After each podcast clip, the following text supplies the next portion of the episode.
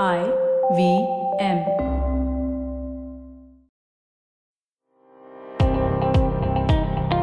Welcome to Police Chowki, a special limited series on your favorite public policy podcast, All Things Policy. This series will take you behind the khaki uniform, beyond the flashing red beacon, and into the heart of the functioning of the Indian police force. We cast a critical eye on the role and function of the police in the Indian democracy, from the silent persistence of paperwork and meticulous investigation to risky counterterrorism efforts and policing in conflict zones we explore the need for police reform and accountability in the system. Each episode brings you a comprehensive exploration of a unique facet of policing, illuminated by the insights of a former IPS officer who has lived the life behind the badge. So join us every Monday morning as we take you into the complex world of Police Chowki. Hello and welcome to another episode of Police Chowki. While the criminal justice system takes care of a criminal after a crime has occurred, it is important from both a societal and public policy standpoint that crimes do not take place in the first place. This is good not only in terms of averting the damage to life, property, and society that a crime can cause, but also effective crime prevention will help law enforcement agencies and criminal courts, uh, which are already starved of resources and capacity, and give them a breather. So, what is crime prevention? Crime prevention is defined as the total of all private initiatives and state policies other than the enforcement of criminal law aimed at the reduction of damage caused by acts defined as criminal by the state. In other words, crime prevention involves any activity by an individual or group, public or private, which attempts to eliminate crime prior to it occurring or before any additional criminal activity happens. So, with this background in mind, I would like to invite our guest on Police Chowki today, Mr. Javeed Ahmad, former IPS officer and uh, DGP of Uttar Pradesh. Uh, good to have you back, Mr. Ahmed, and welcome to Police Chowki. Good morning, Shri. Uh, it's uh, always a pleasure to be back. Uh, thank you, uh, Shri, for this episode on predictive policing. it's always nice to be back, and I hope this particular uh, podcast gives our listeners some idea of the science and the thought process behind what is normally seen as routine police work. So, uh, over the next uh, half an hour or so, uh, I hope that uh, our listeners will get to get some idea about how uh, the police works, the the the the, the processes behind the actual uh, policing on the street. Right. Uh, so the I want to begin by you know talking a little bit about the traditional methods of crime prevention which uh, have been practiced in Indian societies because preventing crimes is not a new idea right? Like it's pretty obvious. And uh, ever since crime existed i'm sure the authorities have had in their back of minds uh, strategies to prevent crime from taking place. So we see this uh, playing out in our society in terms of many social customs uh, informal community structures religious teachings uh, even local justice systems like panchayat and so on uh, which try and play a role in preventing crimes from occurring. And one thing which I can distinctly remember is, you know, uh, chowkidars in villages uh, from where I come from as well, where you know one individual or a group of them by rotation is responsible for patrolling the village during the nights, uh, so that you know they can watch out for thieves and other criminals. Uh, so, uh, how does the Indian police look at uh, these you know informal social structures of crime prevention which have been going on in the country, and you know does the police leverage these options in its overall efforts at reducing and preventing crimes? Yes. Uh, before we uh, go to the Indian context, let me go back a little uh, to uh, uh, Sir Robert Peel, uh, who was probably the person who started the London Metropolitan Police in 1829. And Robert Peel, when setting up this London Metropolitan Police, laid out nine principles. And the first one of these was that uh, prevention of crime is more important than catching a person after the crime has been committed. Uh, so uh, that is that is how old the concept of preventing crime is. And uh, uh, subsequently, when the 1861 Police Act was passed in India, then Section 23 of that act, which is still in force in our country, talks about uh, the duties and responsibilities of the police, and the first thing that is mentioned is prevention of crime. Subsequently, there is the mention of detection of crime. Now, in present day circumstances, the United Nations, when it set up the Sustainable Developmental Goals, SDGs, one of those, uh, if I'm not correct, if I'm not wrong, uh, uh role uh, uh, target 16 is for development of sustainable cities. And the sustainable cities goal envisages that uh, these cities will be free of violence and I would like to underline this of fear of violence, especially uh, in respect of women and children. So, what I'm trying to highlight here is that A, that preventive uh, action of the police has always been very important, and B, that now in modern times, uh, especially with increased urbanization and the increased presence of uh, women in public spaces, spaces, including in India now. Uh, uh there is a need to uh, to uh, focus more on the safety of women in public spaces and inside homes. We will talk about that in, in some detail later on. and and it is also important to keep in mind that prevention of crime also now includes at, at the at the at the theoretical level the absence of fear. So the the spectrum has been enlarged to that extent. Um, so that's the first point i wanted to make. You had talked about the village chowkidar system and the traditional methods of, of uh, preventive policing in india the chowkidar system still exists uh, in the rural uh, areas of, of India.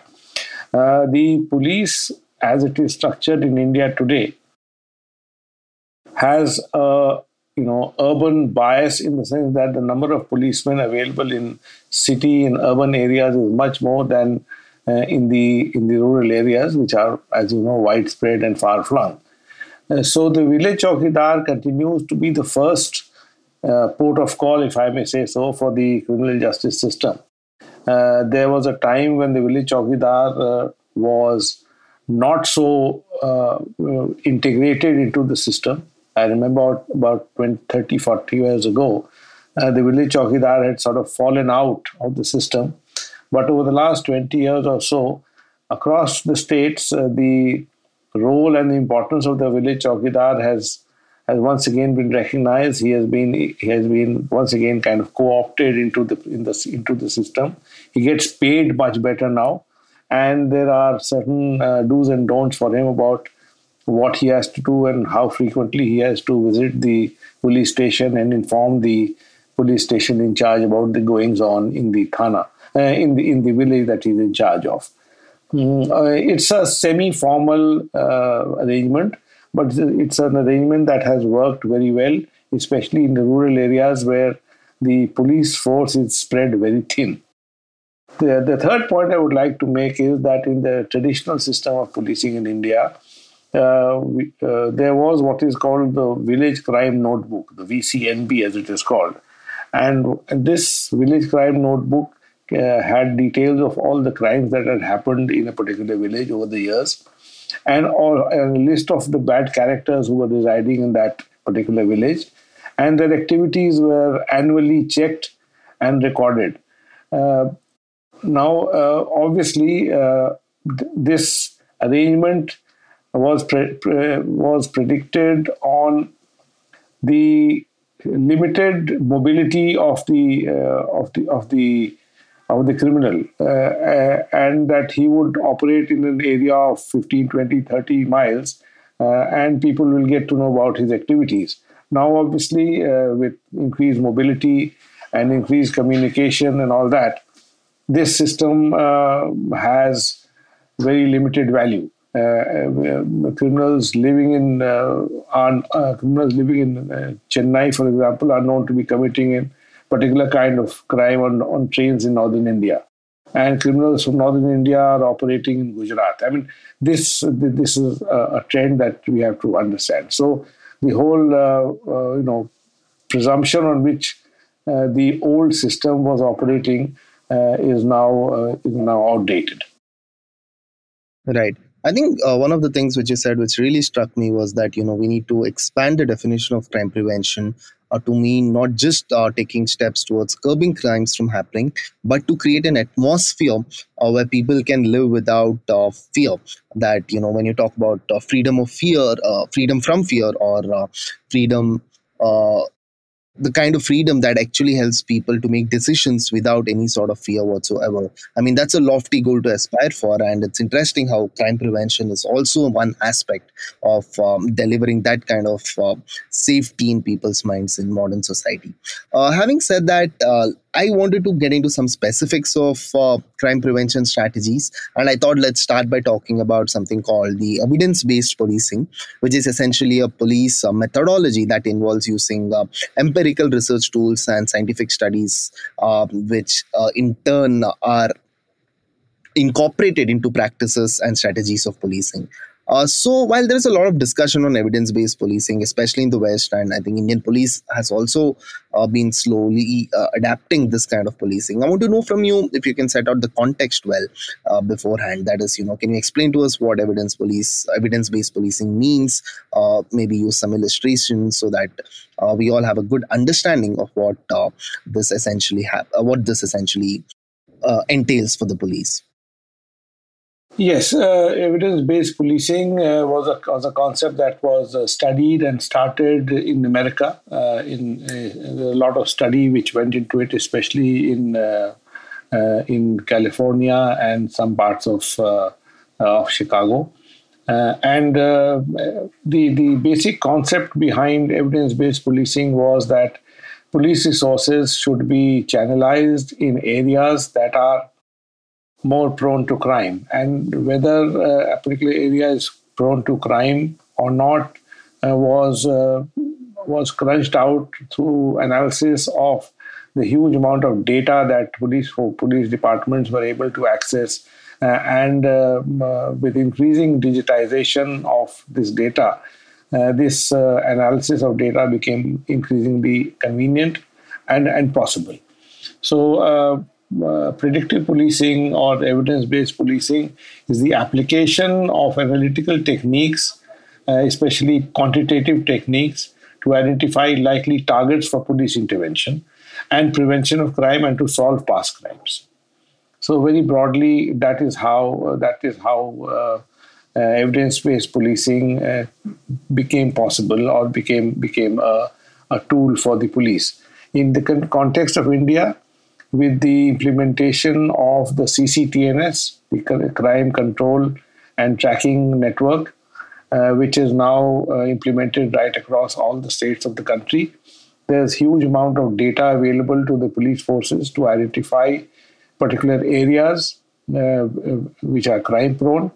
Uh, also, uh, through uh, through those through that data, people are the police is also able to figure out who are the people who are who are the criminals who are operating in a particular area and to identify also their acquaintances and their accomplices not only in a particular area but uh, in other areas. For example a criminal from uh, bangalore could be traveling to madras or chennai uh, and there he would have a, a set of uh, accomplices uh, who would who would be operating with him so if that data is available so it, it helps the police target these uh, uh, bad characters or criminals in a more focused manner.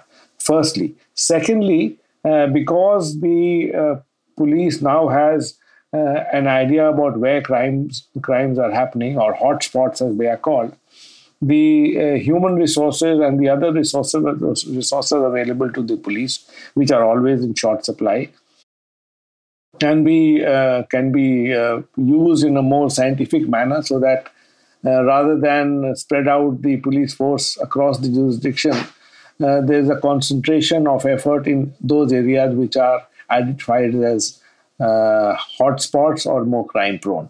That broadly is the is the framework in which uh, evidence-based policing uh, is is operating.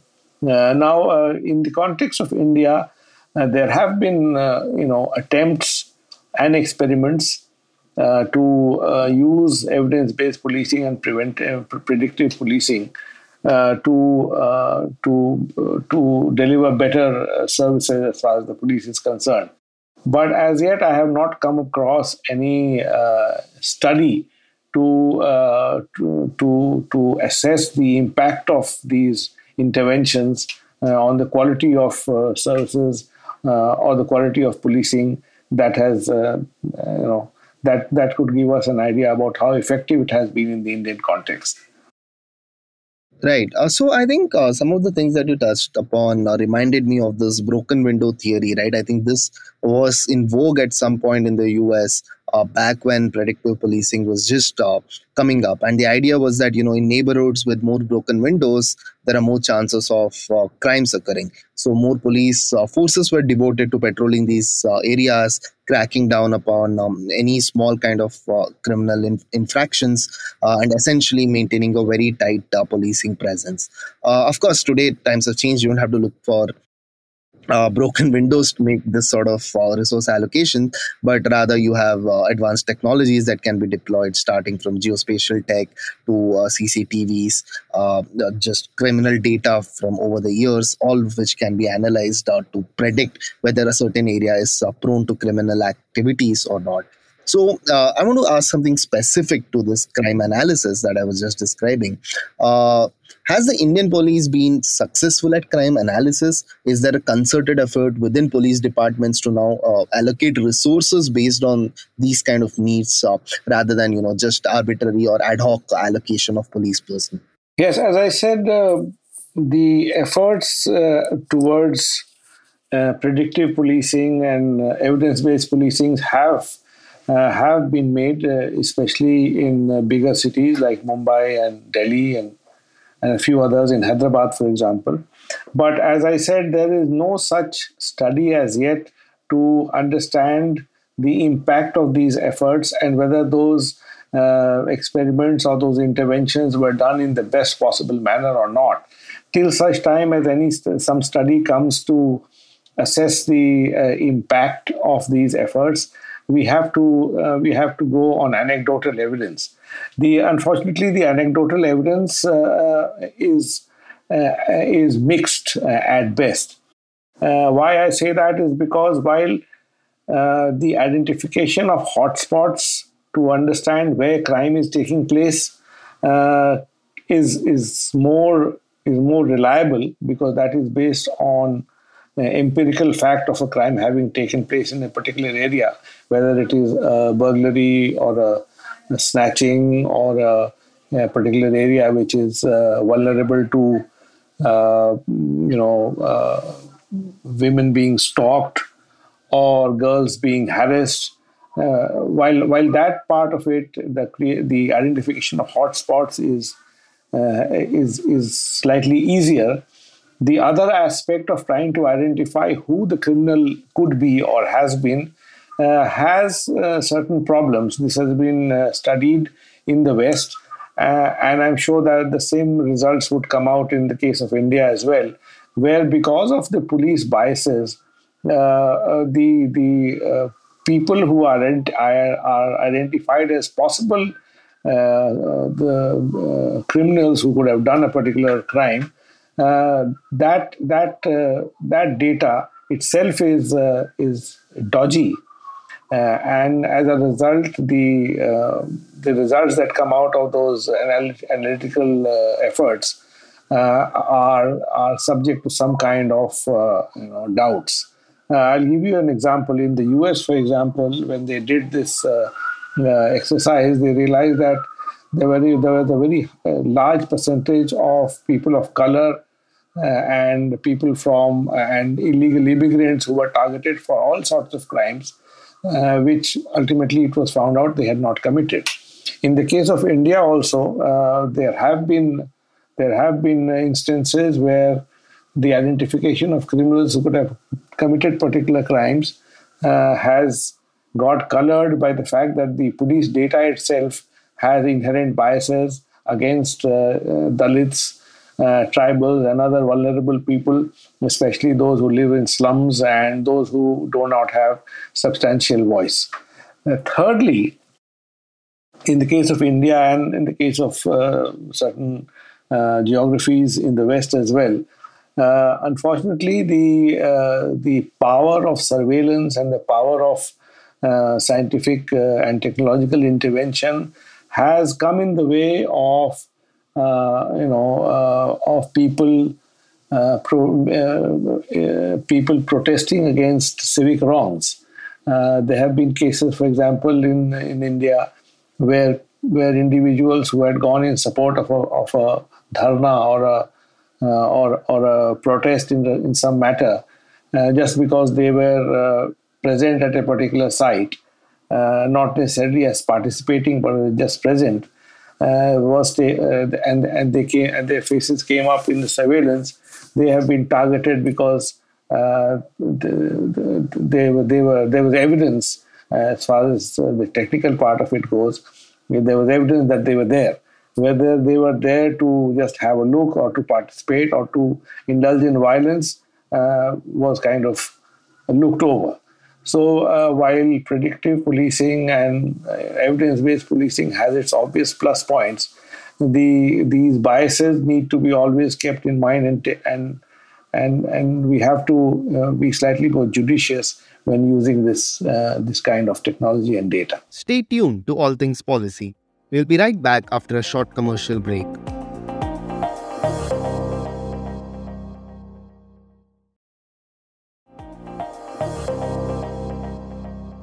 Right. Uh, of course, I think we have spoken about uh, the ill effects of surveillance and the infringement of rights that mass surveillance can cause earlier on uh, the series as well.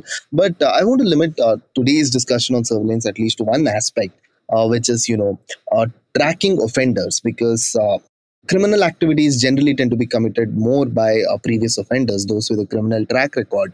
Uh, and this is uh, come out in many studies that if you are able to sort of like identify uh, these prevent uh, repeat offenders and sort of prevent them from uh, committing criminal activities, then it goes a long way in crime prevention. Uh, and I believe CRPC also has certain uh, age-old provisions, you know, regarding proclaimed offenders or externment, which is tadi par kar dena, is essentially banishing a person from a particular jurisdiction for a particular period of time. And then there are, uh, you know, history sheeters. Many states have enacted Gunda Acts and so on, which keeps a record of all the history uh, sheeters, which is uh, rowdies uh, in that local police jurisdiction.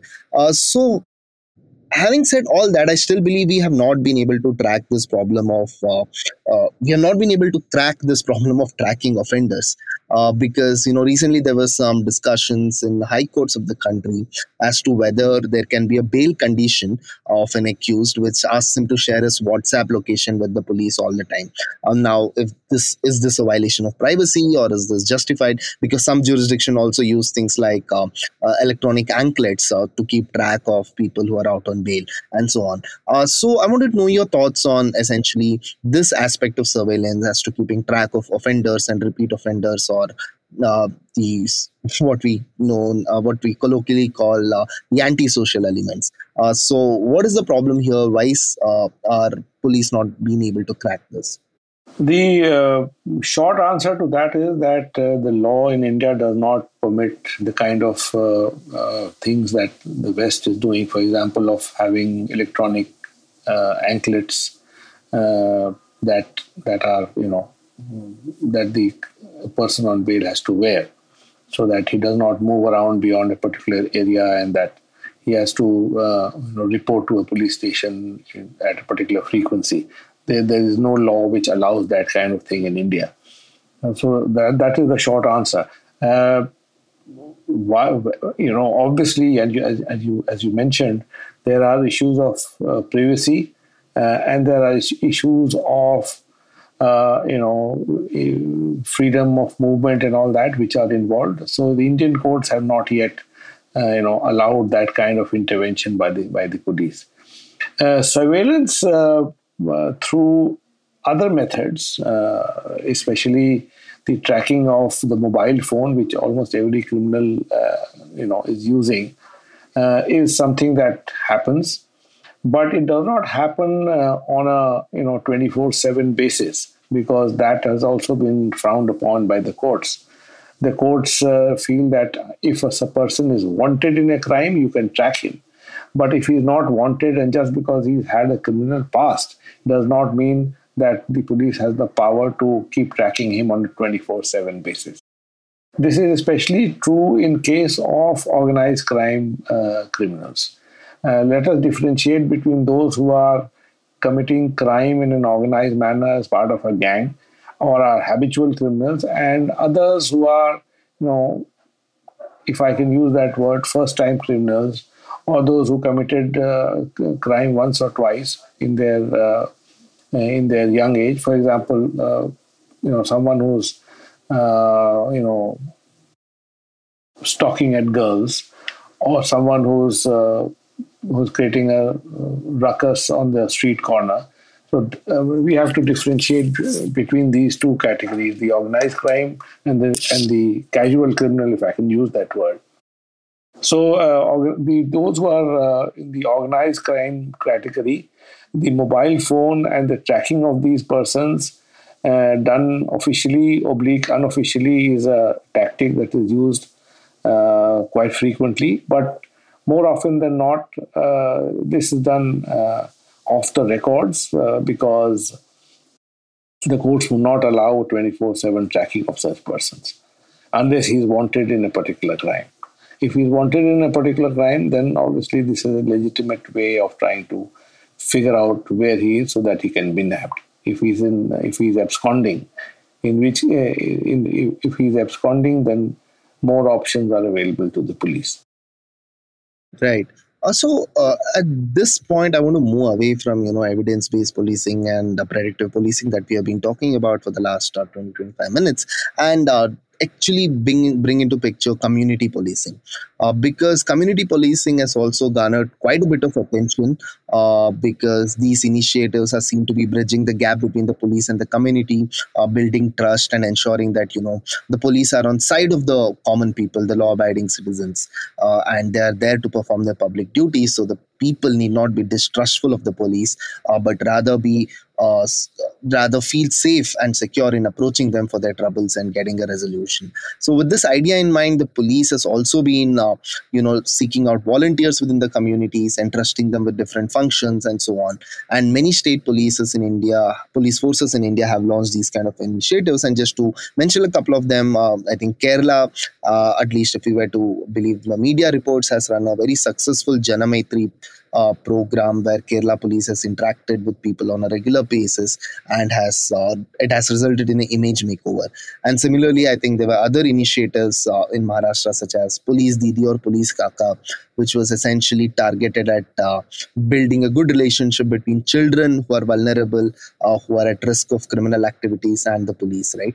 And there was also another uh, initiative in Tamil Nadu called the Friends of Police. But here, I think it ran into a bit of controversy after nearly two decades of existence because some of the volunteers from Friends of Police were found to have engaged in uh, uh, uh, in the uh, custodial death of two people who were arrested by police. So this created a lot of controversy, and questions were raised about the uh, legality or desirability of such community policing initiatives. Uh, so I want to know from you uh, uh, what has been the effort of police generally in terms of community policing. Uh, what do you think are the pros and cons of such initiatives? What have been the successes and failures? And do you think the police should persist uh, with more such initiatives? Uh, let me go back again to Robert Peel and one of the principles, one of the nine principles that he had enunciated when he established the London Metropolitan Police in 1829 was that you have to re- that the police has to recognize the recognize that their ability to prevent and detect crime depends on public approval of their existence action and behavior and on their ability to secure and maintain public respect. He went on to say in his next principle that the willing cooperation of the public in the task of securing the observance of law is one of the basic principles on which the police has to work so, what I'm trying to say is that the necessity and the importance of community approval of police action and community cooperation in police action is something that has been recognized you know over over 100 years ago or almost 200 years ago now uh, the question is that uh, why is the police not able to get that kind of support from the public. I think the the, the uh, best answer to that would be that the police across all geographies and including in India has been known to either misuse their authority, uh, which is something that the community dis- disapproves of, and rightly so, or it is seen as uh, exercising its, its authority in a subjective manner. Uh, that is uh, because of extraneous considerations. Those extraneous considerations could be could be any. Uh, it could be political interference. It could be money. It could be uh, you know some other uh, you know motivation that is non-objective, if I can if I can use that word. So there is no doubt that the, the role of the community is both in, in, in making the police action more justifiable to the public. It is equally important for making the police efforts successful. Uh, and it is equally important for making the police authority more, uh, more acceptable uh, to, uh, to the people whom they are intended to serve. In the case of India, uh, you mentioned that uh, the Kerala example or the Tamil Nadu example. Let me add to that by saying that in Uttar Pradesh, for example, they had what was called the police mitra system. Uh, unfortunately, this system also ran into some controversy because a the people who were uh, who were appointed or nominated as police mitras, mitras became minor power centers in their own sense because uh, they had access to the police, police thana and they used that access for uh, to grind their own access, including making money and for implicating innocent people uh, in false cases and stuff like that. And also, uh, it became a a tool for political interference in the working of the police. Uh, unfortunately, politics jumps into every aspect of the lives of Indians, and this is one such example where uh, police mitras were made only if they had affiliation to particular uh, you know political parties or leaders of political parties with the result that the objectivity that was expected of them was lost. Uh, in uh, therefore while at a conceptual level the involvement of the police is very of the community sorry is very important at the at the real level at the at the at the ground level what happens is that those who get involved with the police as volunteers develop their own vested interest in, in a short period of time. And the result of this is that the real good samaritan uh, is forced to stay away because he doesn't want to get into all this. Right so I actually echo most of the concerns that you have raised on community policing because when the state delegates its power uh, to a third person, a private citizen, essentially the policing power is being delegated in some way to that person, then we need to be highly careful because uh, this is delegation without uh, accountability or powers uh, without responsibility sort of a situation. And I do not know to what extent that is desirable uh, because there are more major problems to be solved in terms of police state capacity and so on and that cannot be bridged with uh, ad hoc solutions like engaging volunteers and so on. Uh, so, having said that, I want to know from you uh, the final thought on you know having a crime prevention law or policy uh, for the country itself because right now there is no general uh, crime prevention law or policy at the union level or at the state levels. Uh, but of course police forces have introduced many uh, initiatives that we have discussed which are targeted at crime prevention.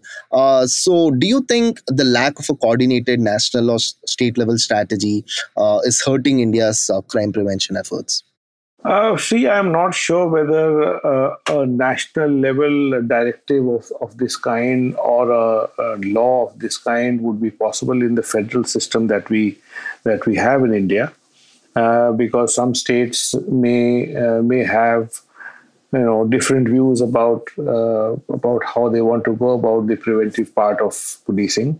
Uh, because obviously uh, what would work in Meghalaya, for example, may not work in Gujarat, and what works in Haryana, for example, may not work in Bihar. That that concern is valid, and the and the present and political environment where uh, you know, encroaching fed, encroaching union centralization is an issue. I don't know whether in the short term that kind of effort is possible, but definitely at the state level there should be a more organized and well thought out, you know, uh, standing standard operating procedure, uh, which which which kind of lists out the do's and don'ts for the police at the thana level. So from the uh, for for the police to concentrate more on prevention and uh, um, not only on detection which unfortunately is the is the case now. Uh, presently uh, police action is often reactive. After a crime has happened they react to it. And rather than uh, have a situation where uh, there is effort to prevent a crime from happening. At this stage, I would uh, like to uh, to introduce to you the uh, the impact uh, of the uh, emergency response systems that some states or uh, have have started. I'm talking about the 112 program that that is operating in operation across the across the country. Uh, and and uh, this was a program that I started uh, in 2016 in in Uttar Pradesh, which I'm therefore aware of of how it is working in some more detail. what has happened is that because now the thana is not the only place that a police, that a public person can go to to record his complaint and he can record his complaint over the phone on 112 uh, just by ringing up. The uh, and and the and the emergency response vehicle is able to come uh, within a period of 10 to 15 minutes uh, uh, depending upon the location of the of the of the complainant. What is, what has happened is that a lot of domestic violence cases have been prevented or intervened into. Uh, in for example in one month in uttar pradesh about 2000 cases of domestic violence were reported over 112 by uh, by the by the victim. Uh, and uh, and all of these cases or 99% of these cases were attended to by the emergency response vehicles which are uh, patrolling the whole state at all times and through these uh, interventions a lot of domestic violence issues were resolved so when we had initially talked about the fear removing fear being part of the prevention of crime. I think these attempts and these uh, experiments and interventions have been very, very useful.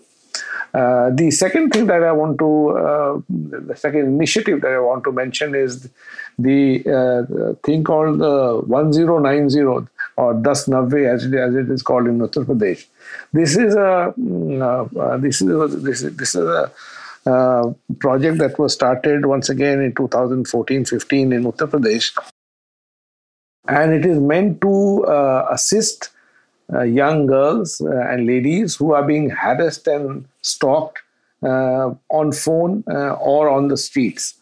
Once again, all they have to do is ring up 1090 and uh, the process of identifying the person who was stalking them or harassing them on the phone or doing such things uh, which which are uh, which create fear in their minds. Uh, that person is tracked and he's counseled uh, uh, if if he's if he's if he continues to harass that uh, girl or individual then he is then you know brought into the ambit of law and action is taken against him. So what i'm trying to say is that interventions of these kind have been made uh, and uh, they need to uh, be continued with more with more you know with more energy so that they attend to the those sections of people uh, of our population, especially girls and women, who have till now not been able to access the uh, criminal justice system to uh, to to complain about the kind of uh, harassment and uh, fears that they have when they step out into the uh, public space or even within their own households. Thank you, Mr. Ahmad, for joining me on this episode to discuss crime prevention strategies and hope to have you back on Police Chowki very soon once again. Thank you, Shri. Thank you. If you liked our show, don't forget to check out other interesting podcasts on the IVM network.